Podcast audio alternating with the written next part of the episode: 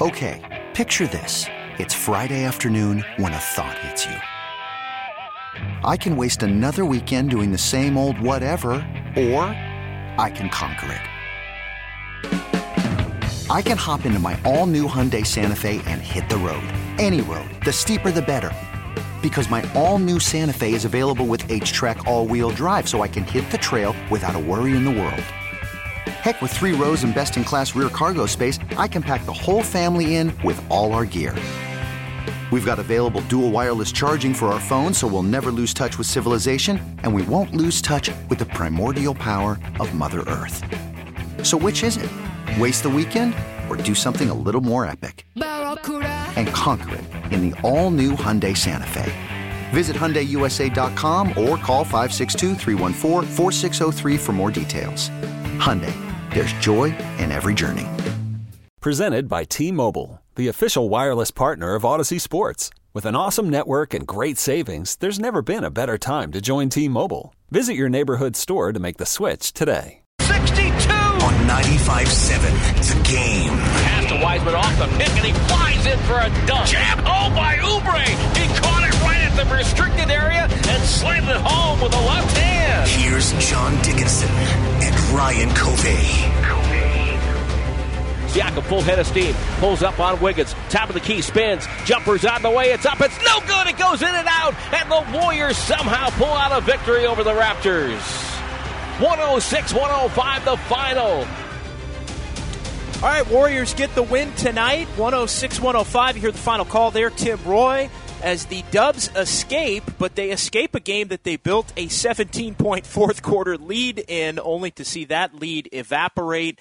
Big fourth quarter for Kyle Lowry. The Warriors got themselves into the penalty with over 8 minutes to go in the final quarter, and the Raptors were in part able to live at the line. Major comeback. They ramped up the defense, but in the end, Damian Lee got fouled and went to the free throw line and put the Warriors ahead with a couple of free throws in the closing seconds. And then Andrew Wiggins, the big stop. You heard the call there as his final shot rims out. And the Warriors are 6-4. They survive, and they do it on a night, Ryan Covey, where Stephen Curry was 2 for 16, the worst shooting night of his career, 1 of 10 from 3. But the Warriors checked another box tonight because they were able to get that win on a night where Stephen Curry didn't go off. JD, I got a few truisms, right, in my bag of tricks, and one of them is they don't ask how, they just ask how many. And tonight it's not going to matter that the Warriors blew a 15-point lead. Really doesn't matter that Steph Curry had the worst shooting night of his career, although we're certainly going to talk about it, my friend. What matters is the Warriors made just enough plays down the stretch and executed when it mattered most, and they got out of there with a win. A dub is a dub is a dub. This team's going to have to win ugly some nights. Tonight fit the bill. But you give them credit, because when Toronto roared back like that, JD, I kind of feel like last year maybe they would have packed it in and said, hey, we gave it a good shot against a solid outfit. It just, we don't have enough to get over the top. Tonight, they were like, no. We blew the lead, but we're still going to find a way to get out of here with the win. And I think that also shows character, a lot of characteristics of a winning basketball team. 888-957-9570, 888-957-9570. That's the phone number to participate in the program. If you want to weigh in on this one, Warriors 106, Raptors 105. A lot of positives, but the Warriors, by virtue of getting that win, they are also able to avoid some negatives, which we're going to get to between now and about 9:40 or so. We'll keep it rolling here on 95.7 The Game.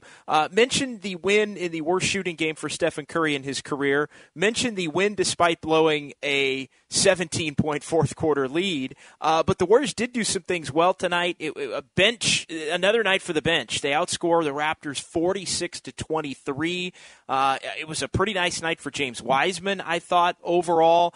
Andrew Wiggins mentioned his defense at a couple of different junctures throughout the early going of this season, in particular on that final Siakam shot, make or miss league. That was a pretty good look for Siakam, although it was also a well-defended play.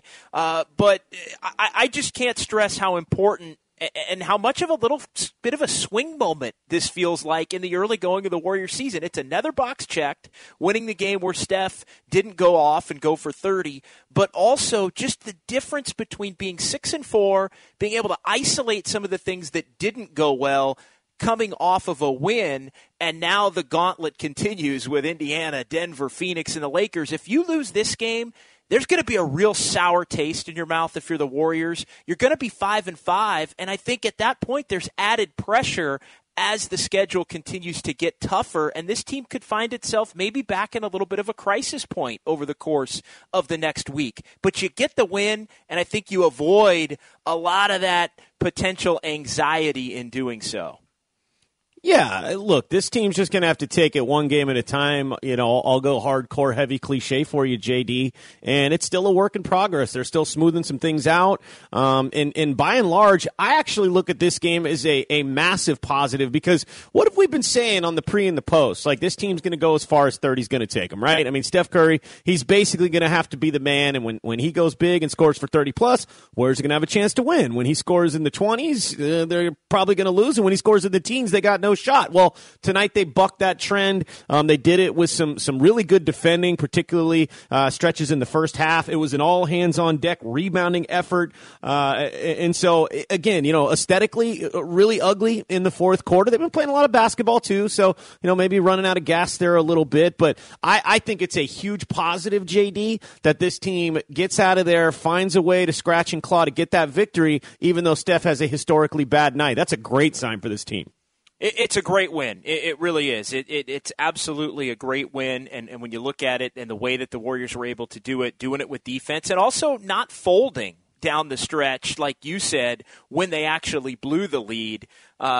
Because, again, I feel like it's always, I think, in games like this, you have to look at a little bit of, well, what's the show that we would have been doing if Siakam hits the shot? Or what's the show that we would have been doing if Kyle Lowry doesn't foul Damian Lee? And I think there would have been a lot of frustration about Kelly Oubre playing down the stretch, maybe instead of Damian Lee. I think there would have been a lot of frustration from Warriors fans about James Wiseman, who played pretty well and showed off a lot of different aspects of his offensive game tonight. Why didn't he get some fourth quarter run down the stretch as well when the Warriors were struggling? But when you win, again, you can take those things and you can address them, but you can also move forward and try to build. It's just a massive, massive win. I'm not going to call it the biggest win of the season or anything, because they've already had a couple of pretty dramatic ones Friday night and the game a couple weeks ago against Chicago. But to be able to continue the forward momentum, I just think it's critical. To me, losing the game in the fashion they would have lost it would have been a major step back coming off of the big win against the Clippers. Yeah, no question. And that's why this one, you know, it really doesn't matter how you got there. It only matters that you got the win, to just keep this good vibe rolling, right, JD? Keep the flow going. You know, they've only dropped one since that loss to Portland, and that was a hard-fought game against the Clippers. And the difference between that game and this game, execution and crunch time, right? Execution down the stretch. So you can see them getting better in that respect as well. And now you've got a chance. So you've already sewn up a winning homestand, JD, at 4-2, and now you've got a chance to take on the Pacers Tuesday night and go 5-2, which would be massive. And think about who could have dreamt up a 5-2 homestand coming into this thing when you looked at the opponents that they had coming up, when you looked at the way they lost the first couple of games.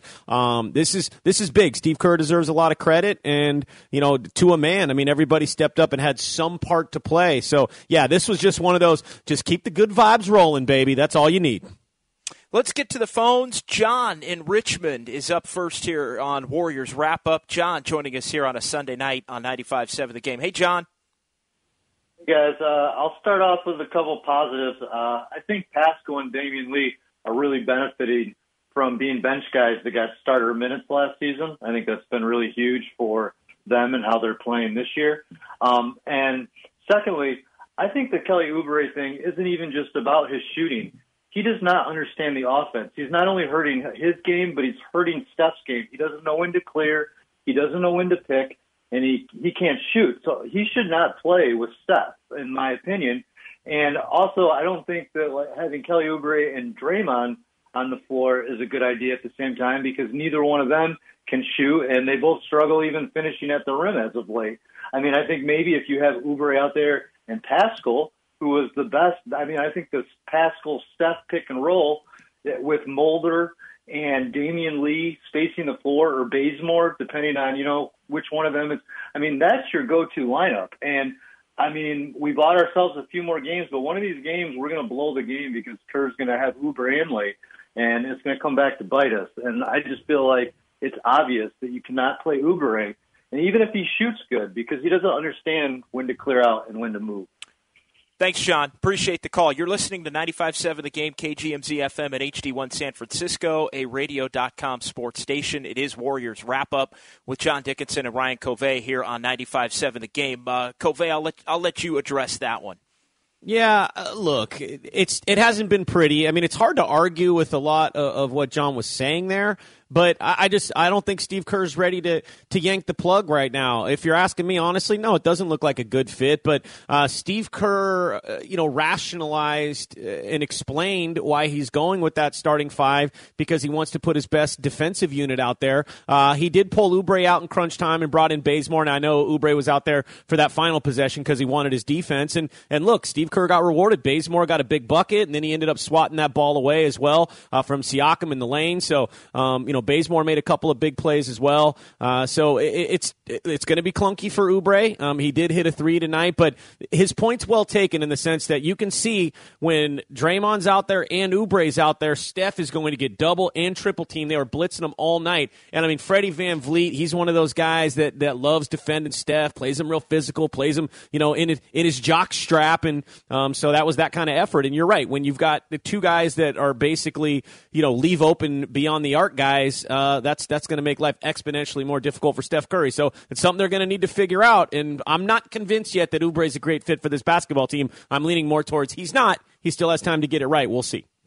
He does have time to get it right. I still think, though, if you make a change, you're changing a bunch of different things. And I'm kind of with you in that there wasn't really anything that John said that was inaccurate. But if you start making changes, you can't make the wholesale rotation changes that John's alluding to, where it's, well, this guy can't play with that guy. And this guy, you can't do that at this point, especially when Steve Kerr does have a unit that is playing well together, and the Warriors bench outscored Toronto's bench 46-23 tonight, and Eric Paschall wound up with, 15 points. Damian Lee wound up with 13 points. If you're taking Oubre out of the starting lineup, you got to put somebody in, and that's going to change the dynamic of that bench group, which has been a tremendous plus over the course of these last 7 or 8 games, where the Warriors now in their last 8 games are 6-2. So I do think Oubre is playing still with the right spirit. I do think he does help them defensively overall, and I think it's a point where, look, we were talking about it game two, the fact that day could come eventually, and this was before the bench really had shown us anything. But I think Steve Kerr's just going to have to – what's more important is that he finds the right combinations of players in the fourth quarter. And I can already tell you, and you mentioned it, Bazemore came in with, I think, 1:37 to go. But Looney, Draymond Green, Wiggins, Oubre, and Curry was the group that played the bulk of the minutes there as Toronto was really coming. And if the Warriors wind up losing this game, I feel like we would have had full phone lines with people just demanding that Oubre not play at all. And, right. In the fourth quarter, kind of like the Clipper game when things changed and Steve Kerr went to the bench. Take him out! Yeah. Thank you. Yeah. That's, I guess he's saved by the win again, is Kelly Oubre. And look, I don't want to turn this into a, let's bash up Kelly Oubre. I mean, he's been with the team for 10 games, and you couldn't convince me that he's not feeling the pressure of, trying to fill Klay Thompson's shoes. And Steph Curry's still trying to adjust to life playing with a two-guard who has a totally different skill set and just way they approach the game than Klay Thompson. Kelly Oubre, though, is a basketball player. It can't, we need to make sure that this is known by Dub fans. Like, Kelly Oubre has gotten better every single year, okay? And yeah, he's looking at this 10-game stretch as, oh my God, this is disastrous. He's pressing. I still feel like if he can put a couple of good games together, and it'll take more than one. If he pops off 4 or 6 from 3 one night, we're not going to say, oh, he's fixed. But if he continues to, if he puts a couple of good games together, maybe he can start to get some of that good mojo around. And the good news is there are guys that are coming in as reserves, your Bazemores, your Damian Lees, who's playing terrific, who are help picking up the slack. So right now, Steve Kerr can stick with them. Now, if they start losing, then we might have to see him switch some things up. But right now, you ride this out.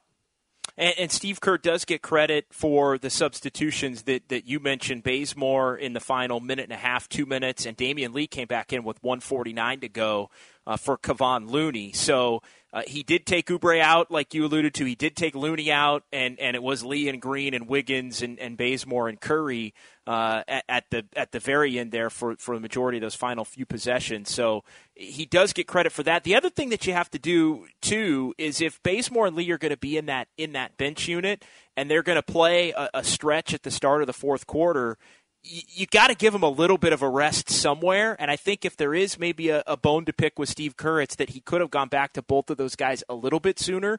But if they're going to be playing, and Bazemore came in obviously late in the third quarter and Damian Lee started the fourth. So unless you're just going to play him the whole fourth quarter, you got to get him a 2 or 3 minute break at some point. And I think that's what he was trying to do. And it almost bit him down the stretch had the Warriors wound up coming up a point short. Let's go to West Oakland Mo. He joins us next year on 95.7 The Game. Hey, Mo. On Halloween of 2012. Something about the holidays, not Steph's favorite. He had a 3-14 game back in November of 2017, and then most recently I saw a 3-14 game in April of 2019. So 2 of 16 for Steph Curry absolutely constitutes his worst shooting night of his NBA career. It does, and in some ways it's remarkable that we're talking about a Warriors win against anybody. If you had watched the first 9 games of this Warriors season, you come in from another planet, you watch the first 9 games of the Warriors season, and you say, hey, wait, Steph Curry's going to score 11 points and have the worst shooting game of his career and be 2 for 16, you'd think there's no chance the Warriors could get a win based on the way that they played those first 9 games. But it was defense. It was a lot of different folks chipping in. It was the bench, and it was just not folding. I think that's the big point, and you brought it up in the last segment, not folding when they did blow the 17-point lead, because I'm looking at a couple of possessions here. At the 3-minute mark, Kyle Lowry buries a three, and it's 101-97 at that point, and then Curry hits a three to cut it to 1, and then they're able to force a miss. Oubre missed, but Siakam ended up going to the free throw line, so they were down 4 and down 3 at a couple of different points where it's all right if you don't score here, it's probably ball game. And every time they were in that position, they were able to come up big. And again, for the night that Steph Curry had overall, he did knock down that answering three with 2:43 to go to make it a 1-point game, and he did drive and get fouled with 1:37 to go, and the Warriors down 3 to make it a 1-point game before they ultimately took the lead on that break. And what a play by Draymond Green, by the way. That Draymond with the block, ball gets to Curry on the board, and Curry finds Bazemore. Bazemore ends up with the layup from Draymond Green to go ahead. I mean, that sequence right there, just it was just gutsy on so many levels. Yeah, and Draymond, the catalyst at both ends, right? I mean, he makes the big play, and then he gets the feed from Steph in transition. He's attacking, and he finds Bazemore after he shuts down Lowry on the other end to restore the lead. And, you could kind of see it slipping away. And that sequence where Steph finally hit the three to break up 14 straight misses, he had it. Van Vliet closed out on him like he had done all freaking night. Steph gave it up, but then they got it right back to him. And Steph was like, no, I'm getting this shot off. And I think we're seeing Steph, who's got obviously one of the quickest releases in NBA history, even taking that release at times to a whole nother level, not because he's trying to catch anybody off guard, it's because that's the only time he's had in a couple of these games lately. And make no mistake about it, like the rest of the league is taking notice of this. Like there's plenty of film out there now, and not that it was going to be rocket science anyway, like throw bodies at Steph Curry out beyond the arc and try and disrupt him. Like, of course, that's always the game plan, but to the level of effectiveness that we've seen him struggle in a couple of these games, and usually the next game Steph's like, oh yeah, well watch this. So I'm looking forward to seeing what he does to Indiana on Tuesday night. But yeah, man, it was a lot of different guys chipping in down the stretch. Can I just say real quick, JD, Chris Boucher, man, he has just, he's grown a ton, man. What, 6 blocks tonight? He ended up fouling out, but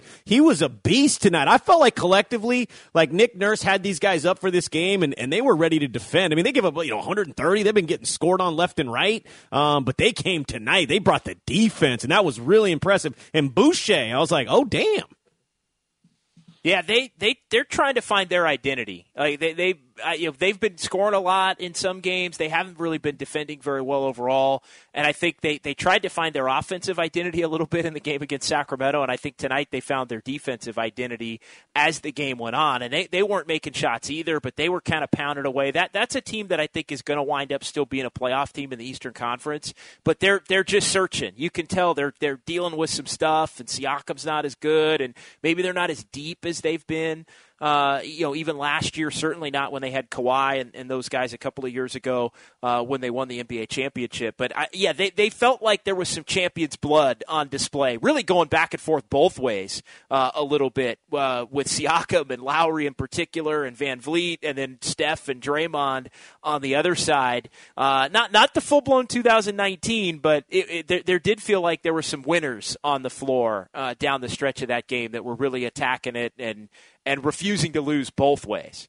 Yeah, and this was an important game for both these teams. I know they're all going to tell you every game matters, but, the Raptors are so desperately trying to get something going, right? I mean, coming in 2-6 tonight, and, for them, I know the line doesn't really matter at the end of the day, but they were favored in this game, and, this was a chance for them to win a couple in a row and maybe get something started for them. Obviously, Paschall Siakam has had his struggles since the bubble last year, but he's trying to find his scoring touch. He had a big game a couple of nights ago in a loss to the Suns, and so he's really trying to find his rhythm. Van Vliet's been scoring, and so this was a massively important game for the Raptors, and they showed that playing with some desperation in the fourth quarter, but this was clearly equally as important for the Dubs in the sense that they just want to keep this good rhythm going, and, when you play 72 games, JD, or 82, whatever, there's going to be some ugly wins along the way, and, this is clearly the mark of, I'm not saying that this is going to be that team, but a mark of a winning team, a playoff team, is the ability to win ugly and the ability to win when your stars don't play. And I got to tell you, man, my sleeper team MVP outside of a guy like Paschall has got to be Damian Lee right now. He's just doing it. And what'd you think of the foul call, JD? I mean, I know it was a little tic-tac, but you did watch the replay. Lowry got him on the hand a bit, and Damian Lee, he sold that thing, man, no question. Well, at first I thought, and I think you're right on the money, and Damian Lee, I think Fitz had it during the broadcast. He's got the best plus-minus on the Warriors team. For right now. So it just, you think about it. He's out there, good things are happening, and he's won them 2 games. It may have been the best plus-minus that's not Curry. I might be off on that a little bit. But no, I think it probably is Damian Lee just because Steph's been out there with the starters. But I digress. The foul call. I thought live that was not a foul on the 3. And when they went to the replay, and then I thought, well, this is going to get overturned. And then they came back. We were watching the TV feed, and it came back, and they showed that Lowry did get him before the shot went up. So fortunately for the Warriors, they were in the penalty. If they hadn't been in the penalty, obviously they would have had to take it out on the side and try and hit a shot in the final couple of seconds, which would have been a tough ask at that point. But I think they got it right, actually. I think it wasn't much of a foul, but by the book, on review, when you're looking at it, that's the thing. When you go to the review and you're the officials, if there's a touch, you have to call it, whether you really intend to or not.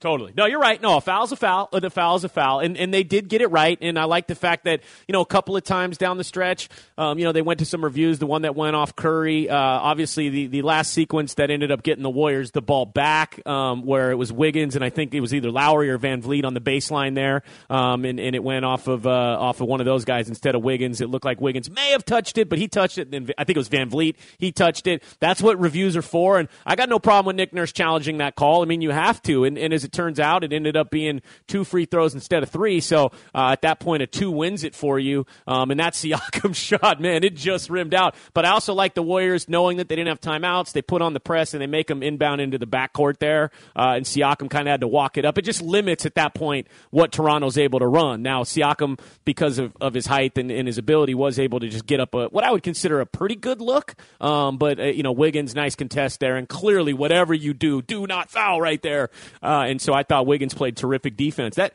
I know Wiggins has had some really nice moments the first 10 games, JD, but, you know, D'ing up Siakam there, that's definitely on the short list of signature Wiggins moments for me already as well.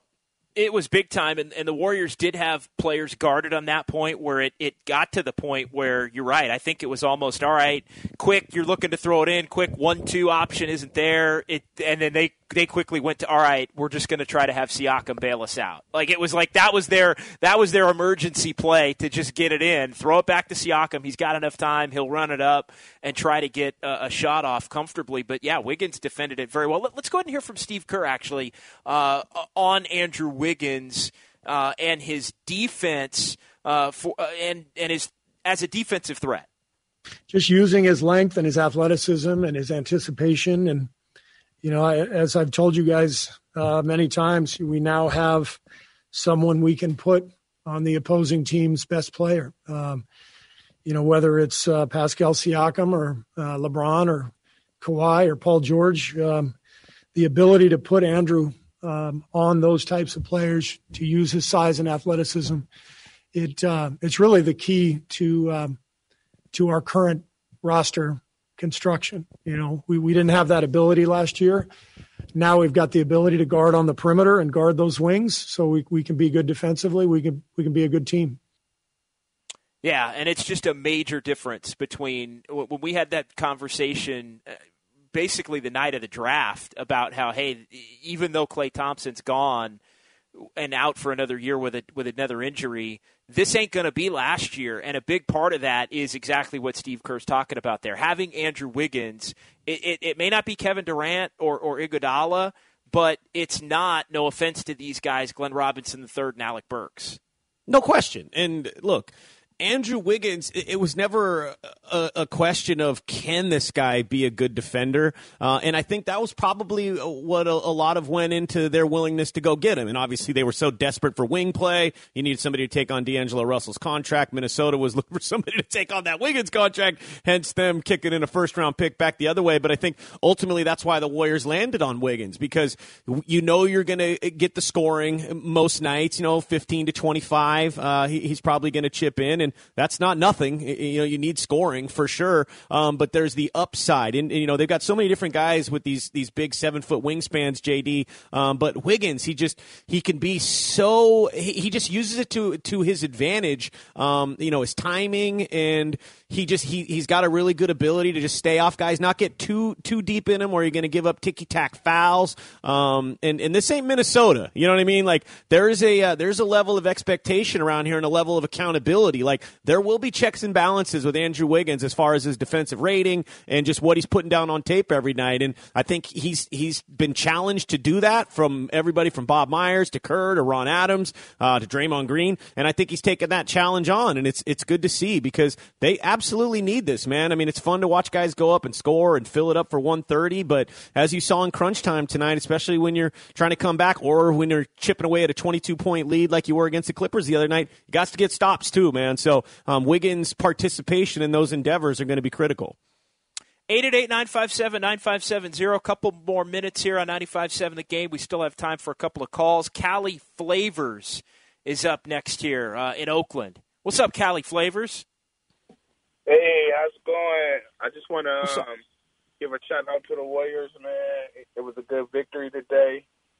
Even though it was a tough fourth quarter, I will accept the W, and let's just buckle up and beat Indy. Thanks, Callie. You damn right you'll accept the W. You kidding me? What a relief. This team won 15 games last year. They've already won 6, and it's January 10th.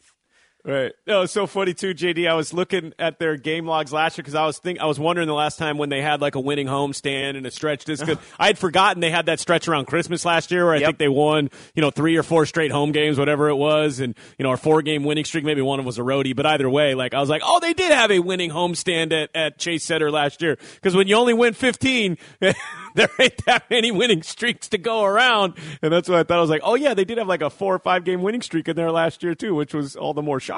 But yeah, this is certainly, by all accounts, JD, like this past whatever, 2 weeks, this has been their best stretch at the Chase Center so far. And I just want to really see them come out against Indiana in the finale on Tuesday night of this homestand and continue to build on this thing. Indiana's game, it's, again, I've been saying this a lot, JD, because the stars have aligned in this respect. It's the perfect opponent for him on Tuesday night. Like, team out on the road, traveling out west. You might be able to get him a little bit road weary at this point. You're feeling pretty good, but you got a stiff reminder tonight too, JD. Got to play a full 48. So, and Steph Curry, I will go out on a limb with you tonight, JD, right here on 95.7 The Game, and say Steph Curry will not have another game where he goes 2 of 16 from the floor and 1 of 10 from three-point range the rest of the year. That's a promise, okay? I think that's a smart bet. I think that's where the smart money is going, and you're a smart man. You're a smart man. Let's hear from Steph Curry. A couple of cuts here as he met with the media via Zoom following the Warriors' win over the Raptors, 106-105, as they get it done here. Now 6-4 on the season. Theme of the night: Andrew Wiggins' defense. Well, let's hear from Steph Curry on Andrew Wiggins. Been amazing. He's taking the challenges, one-on-one defense, you know, being able to be physical, use his length, just make guys work. You had a pretty good run, you know, these last 3 games with Kawhi and PG and Paschall Siakam, the whole lineup basically. We were switching a lot of things tonight. So him and Kelly have been amazing in terms of using, you know, their length and inside out, giving their presence and taking on that responsibility, and it's been awesome. Yeah, really stepping up, and it's noticeable. And look, I think, you know, we're noticing it. The coaching staff's noticing it. Steph's noticing it. It's just I can't say it enough. It feels like a team. It feels like a team that's just, they're coming together. They're getting better. Yeah. They're improving. They're building chemistry. Yeah, there's no doubt about it. And I spoke on Damian Lee and the job that he's doing. His contributions could be felt every night. Eric Paschall right now, 15 more points tonight. His scoring, his shot-making ability, and his ability to get in on other centers, you know, bigger guys, and have them have such a tough time defending him. That's been massive for this basketball team. Got to give some love up to Draymond Green tonight as well. Comes 1 rebound short of a triple-double and made some real important plays at both ends of the floor down the stretch. And, Draymond hit a couple of threes tonight, JD, and I know Barbosa's been working on him with that flat three-point shot. But, again, Draymond giving him some pretty important minutes in crunch time as well. And then shout-out to Kent Bazemore, too, who came in for the last, little run there and had some really nice, important moments. 5 boards for him and 9 points, and also hit a three, made 4 buckets tonight for Bazemore. So all hands on deck, baby, and on a night where Steph didn't have it, he still messes around with 9 rebounds and 6 dimes, so he wasn't a net negative in any stretch, and there was a lot of different guys that came through. This was just, everybody had a part to play. 7 guys in double figures, and that's how you eke one out against a hungry basketball team in the Raptors. Final couple of minutes here, Warriors wrap up. John Dickinson, Ryan Covey, 95.7 The Game. Let's go ahead and hear a little bit more from Steph Curry. Curry 2 for 16 tonight, 11 points, 1 of 10 from 3. Did get to the free throw line 6 times. The worst shooting game of Curry's career. Steph addressed that and the Dubs' ability to get a win, even as he had a rough night. Obviously, we're moving in the right direction. And my offense, I expect it to be there every night. And, obviously, with how teams are defending, night to night, being able to figure that out. In terms of us just having confidence across the board, no matter who's out there on the floor, I like where we're at right now in terms of, guys stepping up, us staying within ourselves, finding different ways to execute on that end of the floor. But we don't win a game like this. Forget my shooting. We don't forget a game like this, or we don't win a game like this without our defense taking strides in the right direction. We all understood that tonight, and definitely, that won us the game with how ugly that second half was on the offensive end. Yeah, the defense and just being able to stick with it. I think that's also something that the Warriors have done a lot better job of, really the last 2 games in particular.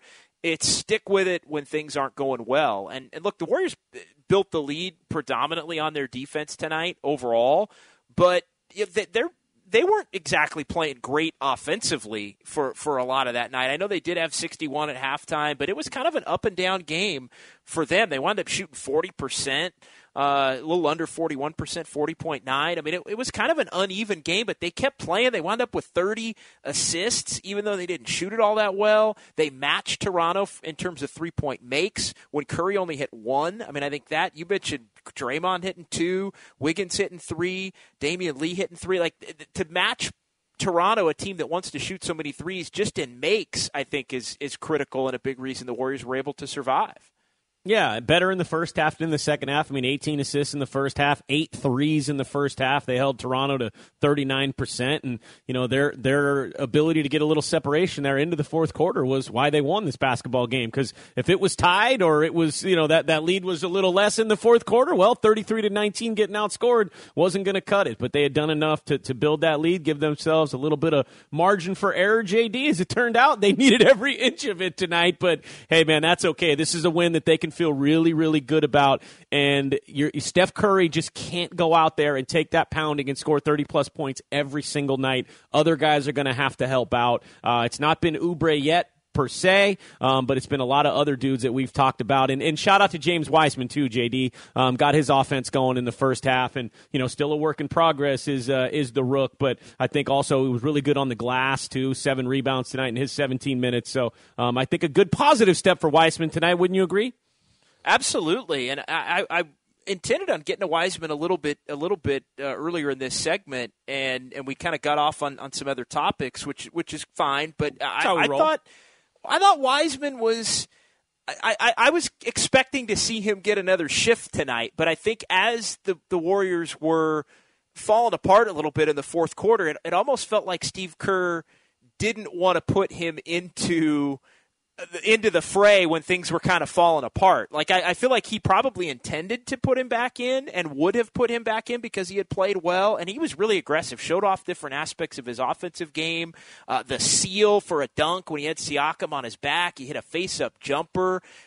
He showed different elements of his game. I thought he was more aggressive, like you said, on the boards. But it felt like Steve Kerr didn't want to throw him into the fray when Toronto was really buckling down and things were kind of falling apart. I kind of was hoping to see it, though, early fourth quarter, maybe him getting another 3-4 minute shift. Yeah, and I agree. I think, Steve Kerr looked at this as a game that could slip away, and I think he wants to trust his veterans at that point, right? Because, that this is such an important game for Toronto, and the Warriors were just going to have to eke this thing out. So I agree. I wouldn't have mind seeing him, but this just looked like, not that James Wiseman isn't a grown man, don't get that part twisted, but this was kind of a game for the crafty veterans, you know what I'm saying? I don't know. I feel like Wiseman, he would have maybe, I'm not going to say that playoff field, JD, but there was certainly a level of intensity in that fourth quarter and down the stretch that we hadn't seen in the first few quarters of this basketball game, and really only a few glimpses of this season. So sure, for his development it might have been good, but I think Steve Kerr at this point was definitely more interested in making sure they found a way to win the basketball game. So sticking with Draymond and Paschall and even a little Looney at the 5 was the way to go.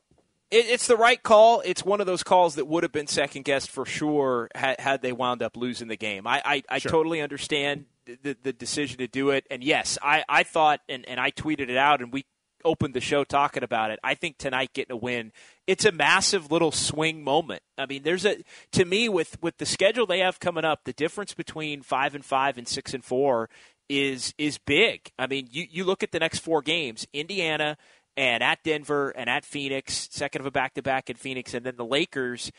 Even if you go 1-3 now in that stretch, you're 500 coming out of it a week from tomorrow night, and you're feeling like, oh, wow, that tough stretch is over. You're 500. That's a great place to be. And to me, if you're 5-5, and then it's, well, if you go 1-3 in that stretch, what if you don't go 1-3 in that stretch? Like, to me, you start going down the rabbit holes that you don't really want to go down. On top of losing, obviously, the 17-point lead. So, final thoughts here, and we'll go ahead and call it a night. Indiana in on Tuesday. By the way, you mentioned Indiana's road trip. They're going to get Indiana on the second of a back-to-back, that's which right. is also – they've been getting some teams. Indiana's got the as many have had lately, the Sacramento Golden State back-to-back. So they're in Sacramento tomorrow for game 1 of that roadie.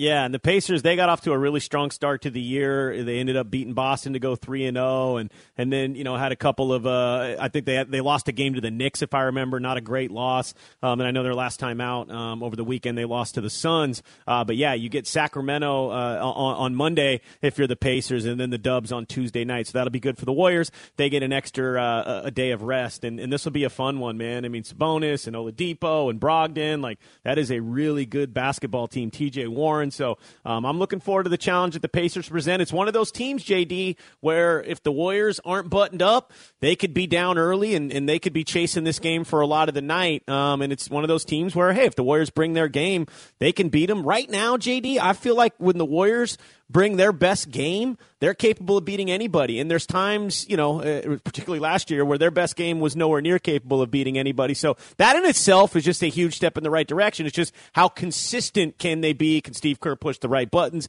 And can they make their shots when called upon? And can they do enough defending? So far, so good. I'll take that 6-4, baby. Looks pretty good as they're sitting there fifth in the West right now. All good. Yeah, fifth in the West and tied for fourth and a half game out of third. So they're in a great spot right now, 10 games into the year, and Indiana will come in. They're 6-3 now. They obviously, as we mentioned, will play tomorrow. So that's going to do it for us. Make sure you keep it locked to 95.7 The Game, obviously, all day long tomorrow, as we'll be talking about the Dubs, the NFL playoffs, everything. And Final Word tomorrow, 6 o'clock tomorrow with the Final Word right here on 95.7 The Game. That's you and I will be back together for that. So make sure you check that out, and we'll be back on Tuesday with Warriors Live at 6 o'clock. That's a 7:30 tip, so 6 o'clock for Warriors Live on Tuesday night here on 95.7 The Game. That'll do it for us. For Ryan Covey, I'm John Dickinson. Thanks to Arden and Sterling and Sam. Really appreciate the help of one and all. Warriors get the win tonight, 106-105. That'll do it for us. And you heard it all right here on 95.7 The Game. Lowry will throw it in. Bazemore right at the hash mark in front of him. Screen set. They lob. No, they throw it backward. Siakam. Siakam full head of steam. Pulls up on Wiggins. Top of the key spins. Jumper's on the way. It's up. It's no good. It goes in and out. And the Warriors somehow pull out a victory over the Raptors. 106-105 the final. Andrew Wiggins with a tough assignment of Siakam at the end. Gets the stop, and Damian Lee has personally helped the Warriors win two games this year. The game winner in Chicago and the game-winning free throws here at Chase Center to beat the Raptors.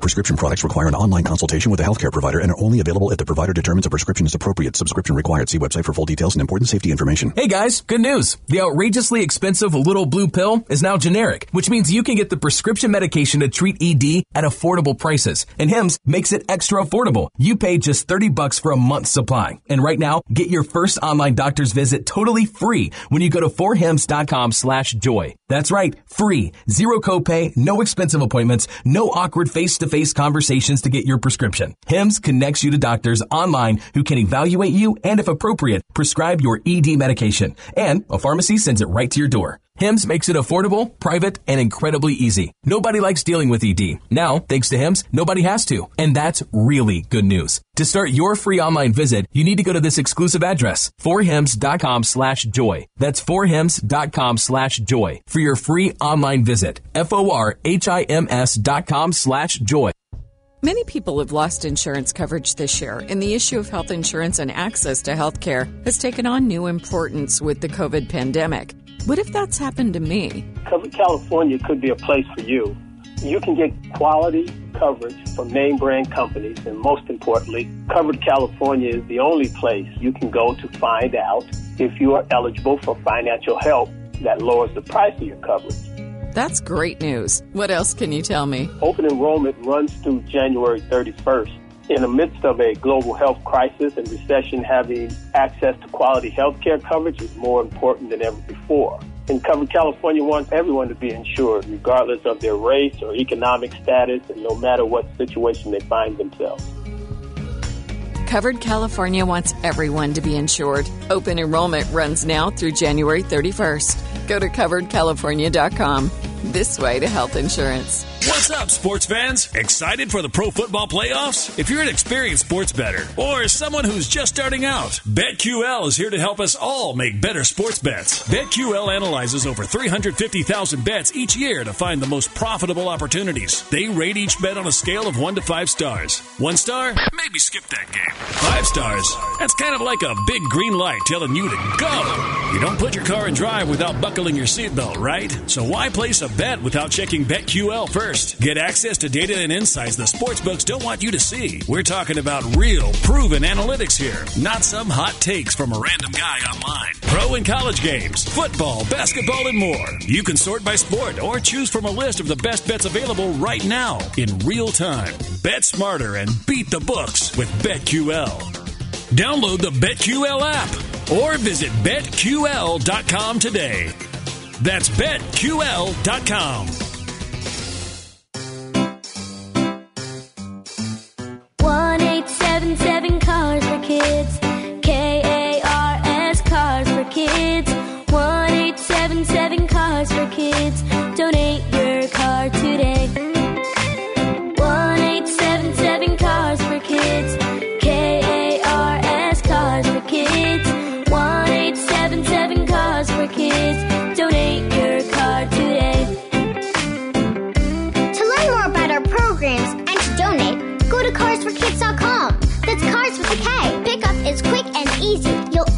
Vacation voucher and maximum tax deduction.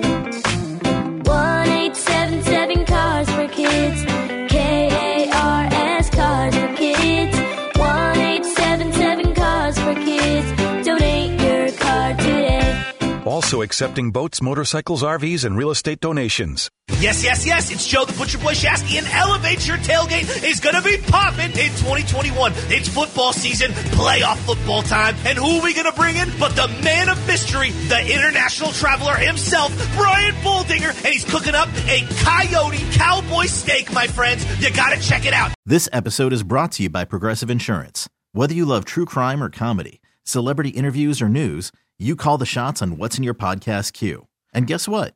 Now you can call them on your auto insurance, too, with the Name Your Price tool from Progressive. It works just the way it sounds. You tell Progressive how much you want to pay for car insurance, and they'll show you coverage options that fit your budget. Get your quote today at Progressive.com to join the over 28 million drivers who trust Progressive. Progressive Casualty Insurance Company and Affiliates. Price and coverage match limited by state law. Okay, picture this. It's Friday afternoon when a thought hits you. I can waste another weekend doing the same old whatever, or I can conquer it. I can hop into my all-new Hyundai Santa Fe and hit the road. Any road. The steeper, the better. Because my all-new Santa Fe is available with H-Trek all-wheel drive, so I can hit the trail without a worry in the world. Heck, with 3 rows and best-in-class rear cargo space, I can pack the whole family in with all our gear. We've got available dual wireless charging for our phones, so we'll never lose touch with civilization, and we won't lose touch with the primordial power of Mother Earth. So which is it? Waste the weekend or do something a little more epic? And conquer it in the all-new Hyundai Santa Fe. Visit HyundaiUSA.com or call 562-314-4603 for more details. Hyundai, there's joy in every journey.